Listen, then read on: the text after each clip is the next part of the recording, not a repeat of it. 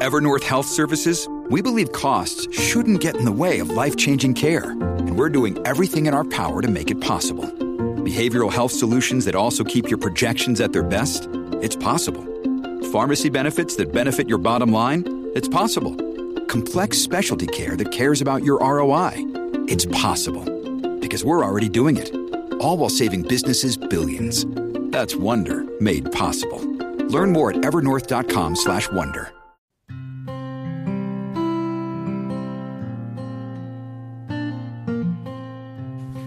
Hey there, welcome to the Tint. I'm your host, Scott Fellman, and it's time for another foray into the world of aquariums from a slightly different perspective. You know, it's interesting and gratifying that we receive so many questions from fellow hobbyists each and every day.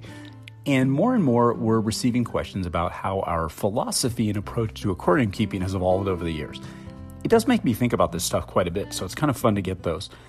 And sometimes I have to re examine my own thinking and that of my fellow hobbyists. Other times I just have to actually appreciate the way things are going in the aquarium world and how we've arrived at this sort of mindset that we're starting to see more of. Today's piece is sort of about that. Um, now, warning, yeah, you may not like what I have to say. You may strongly disagree, think I'm a blowhard, or tell me I'm completely off, and that's okay. This is my opinion, and because I've been asked about it so much, I'll share it with you here. If you disagree or agree, I'd certainly love to hear your views. One of the things that's interesting that I've noticed in recent months is a slight mindset shift, which appreciates things as they are in our aquariums. A sort of acceptance of natural processes and an appreciation for what they mean, what they are, and how and why they appear. A desire to understand rather than just fear, and a mindset which causes us to appreciate things and question them rather than loathe them outright. And we're seeing more and more hobbyists sort of question why X is seen as so bad within the hobby culture rather than appreciating nature's functions and processes. This is a big deal. Case in point, uh, I saw a social media post the other day from a hobbyist questioning in a very direct way why we collectively freak out about stuff like algae in our aquariums. And he had a very good discussion on that. And it made me feel great to see this from somebody else because, as our long suffering readers and listeners to the Tint know, we've been pushing this philosophy and mindset shift towards accepting nature as it is, not the way we want it to be, for over five years now. And it was literally the first mention I've seen of this by anybody else. And I mean, really strong, um, strong feeling. And it's the first time I've actually seen that and it was really cool to see. And even more gratifying to me was to see all the fel- uh, the follow up comments, all the hell yes and amen brother types. You know, this mindset's really starting to take place and, and to trickle into our you know hobby consciousness, and that's very refreshing. When you look at it objectively, a sort of cottage industry within the aquarium hobby has been erected over the years to address our fears and cater to our desire to eliminate the things which insulted our ingrained aesthetics hobbyists spend a small fortune on algicides, water clarifiers, and all manner of stuff to edit out the undesirable parts of nature algae, biofilms, sediment, detritus. The big problem is that we have a hobby has for generations set rules and standards that tend to force a lot of aquarists to conform to them without question. To question or ruminate on contrary ideas or viewpoints has for a long time opened up those who dared, you know, a lot of criticism or even ridicule. When we came on the scene in 2015, there was a realization that this was not only counterproductive, but it was stifling any innovation that went against the grain and deterring hobbyists from acting upon their curiosity. There was like a culture of don't do it. And that was a large part of the reason why we came on with such a heady manifesto of sorts, a sort of contrarian view about embracing nature in our aquariums. We spoke and continue to speak our truth, and I do that, and everybody that works with me does, in the hope that will it'll inspire our fellow hobbyists to speak their own truth we wanted to provide a literal safe space for unusual approaches, contrarian ideas, and bold experiments. It's not about rebellion for the sake of being in your face or just rebelling. It's about literally walking the walk and putting new ideas out there. I hope it doesn't come across as arrogant. It probably sounds that way, I guess. Yet the point here is that we're just a tiny, tiny part of this change in thinking that's taking place. Hobbyists are arriving at this conclusion on their own in great numbers. I believe that, of course, are wildly curious about the natural world but they tend to overcomplicate what is known and what not well understood, or things that are outside the lines of conventional aquarium aesthetics and practices, and literally polish out the true beauty of nature in the process, often ascribing rules and standards for how our interpretations of nature must look. Now, This is readily apparent in the competitive aquascaping world and other places where specific human imposed aesthetic standards are valued above all else, in the aquarium media, for example. A world in which a deviation from these standards is seen by many as reckless, sloppy, undisciplined, or just plain shitty. And those are actual words from hobbyists we've heard over the years when they've addressed this topic um, vis a vis Tannin Aquatics and what we talk about here. Comparisons are made of many of these aquariums to nature. You know, a lot of people say, oh, this is natural. Yet, other than the fact that they contain live organisms, most of these tanks that are celebrated by a whole lot of hobbyists fall way short of nature, even by their own critical standards. It's kind of funny to me. What about celebrating function? What about celebrating sustainability, function over the long term? Those are important things, yet in our visual centric hobby, these are seldom touched on as often as the superficial appearance of stuff. I mean, we should, but that's only part of the equation. Now, what causes this mindset to saturate everything?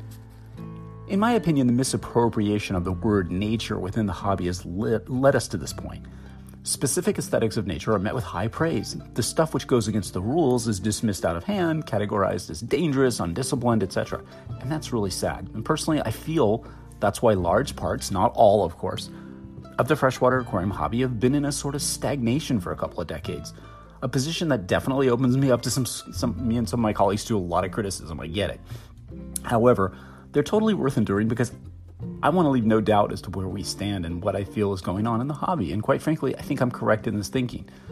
Many hobbyists simply don't want to go let go of the traditional ways of thinking about and approaching aquarium work. Now, sure, you have unbreakable natural rules, like those which govern processes like the nitrogen cycle. You can't get around those.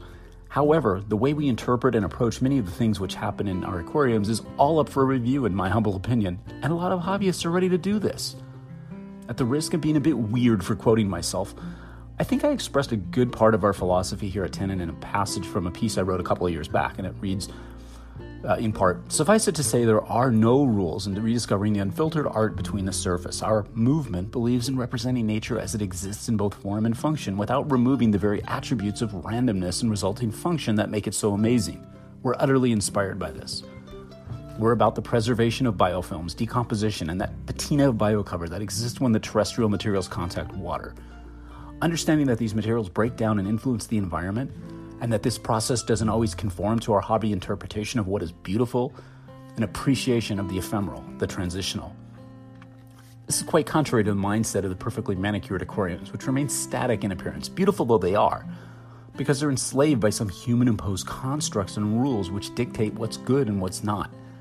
And I say enough of this bullshit. It's time to study, understand, and embrace the natural part of nature in my humble opinion, some of the only rules worth following and understanding are those imposed by nature herself.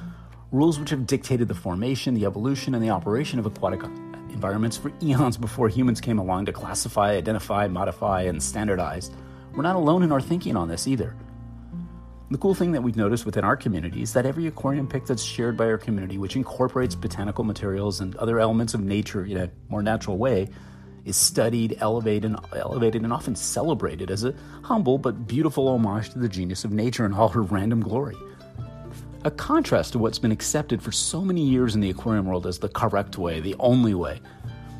We as a hobby seem to be finally loosening the shackles of this thinking and pushing beyond. You're not seeing as nearly as many comments of the that's a dangerous approach kind these days, and that makes sense. I think that many hobbyists are simply oversaturated with this stuff overexposed to the constant imposition of this tired mindset. It's inescapable everywhere on social media, and it's served to set the rules which, you know, many hobbyists have for years felt they must embrace. Not so much these days. The cracks are opening up, and it's becoming increasingly obvious that many hobbyists are simply tired of this stuff. Tired of it. Yeah. In my own rebellious way, I can't help but think that part of this enthusiasm which our community has shown for this stuff is that Many aquarium hobbyists in general have a bit of a rebellious streak too, and that maybe, just maybe, we're all a bit, well, over the idea of rule centric, monostylistic, overly dogmatic thinking that's dominated the aquascaping world for one place for the better part of a decade. Maybe it's time to look at nature as an inspiration again, but to look at nature as it exists, not trying to sanitize it, clean it up to meet our expectations of what an aquarium is supposed to look like. And by the same token, understanding that not every hobbyist wants to or can go to the other extreme trying to validate every twig, rock, and plant in a given habitat as if we're being scored by some higher power. a universal quality assurance team which must certify that each and every rock and branch is indeed from the Rio Manacapuru in October, for example, or your work is just some sort of travesty. Not that there's anything wrong with that type of pursuit, or that I take any issue with the many talented hobbyists who go that route. I just identify identify with them more probably than the high concept aquascaping crowd for sure, but I simply believe that there's a middle ground of sorts where nature is a primary influence and inspiration, and I believe in accepting it and attempting to replicate it as it is, and that becomes the goal. That's sort of where we operate, inspired by nature, its appearance, and its function. It's entirely possible to accept the appearance of biofilms, murky water, or algae, decomposing botanical materials, and how systems embracing them can be managed to take advantage of their benefits. You know, accepting them as supplemental food sources, nurseries for fry, and as interesting little ways to impart beneficial humic substances and dissolved organics into the water. It starts by looking at nature as an overall inspiration, wondering why the aquatic habitats that we're looking at appear the way they do and what processes create them. And rather than editing out the undesirable, at least by mainstream hobby standards, the undesirable elements, we can embrace as many of the elements as possible, try to figure out what benefits they bring, and how we can recreate them functionally in our closed aquarium systems. The different aesthetics thing sort of simply comes along as part of the package, both in nature and in the aquarium. So please don't misunderstand me here. I'm not mocking or attacking the establishment and saying that every perfectly manicured competition aquascape sucks. I'm not saying that you know, if your tank doesn't have black water biofilms and decomposing leaves, that it's uninspired or fake somehow.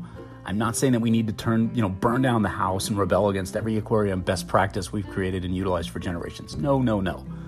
I'm merely questioning the insanely high level of esteem and devotion which the broader aquascaping and general aquarium hobby world seems to attach to conforming to some rigid style, some sterile interpretation of nature, constantly replicating the work of others and being rather close minded to the work of nature and to that of hobbyists who are truly doing different things in their tanks.